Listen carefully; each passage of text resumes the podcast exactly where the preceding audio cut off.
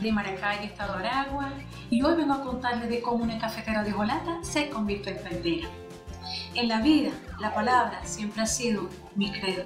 Creo en la palabra como el invento más, más hermoso del hombre. Creo en esa facilidad que tenemos los arlequines, los payasos, los cuenteros, los narradores orales, de contar cuentos, de contar historias, de contar fábulas.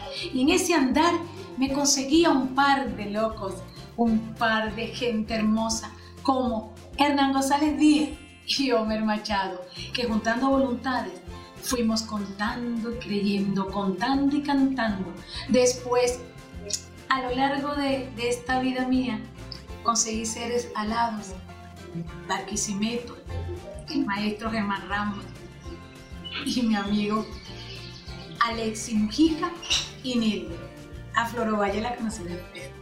Y de verdad que cada vez en ese psicológico ambiental inventamos historias, llevando la palabra, llevando el cuento a todos esos rincones del estado Lara. Qué experiencia tan mágica.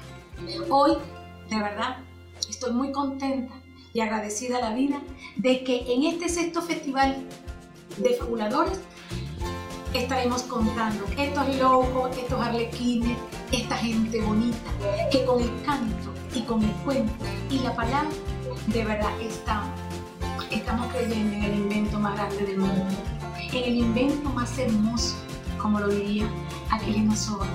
Creo en la amistad como el invento más hermoso y ciertamente por ello hoy quiero terminar este encuentro con ustedes con aquella prosa del poeta barinés Orlando Araujo. Un amigo es el refugio de los miedos que sentimos noche y día. Alguien que te mira sonriendo cuando tú lo hieres. Un amigo te levanta sin saber que te has caído. Es como si de pronto estás muy solo y alguien te llama para que lo esperes. Un amigo es el guante de tu corazón donde guarda las cosas que no un pararrayo en una tempestad y una tempestad sin la calma te atormenta. Un amigo es el espejo donde tú eres él. No apagues esa luz y no le dejes en cualquier oscuridad. Así que todos están invitados, todos estamos convocados a esa hermosa fiesta de nuestro sexto festival de Fabulador. Así que te esperamos.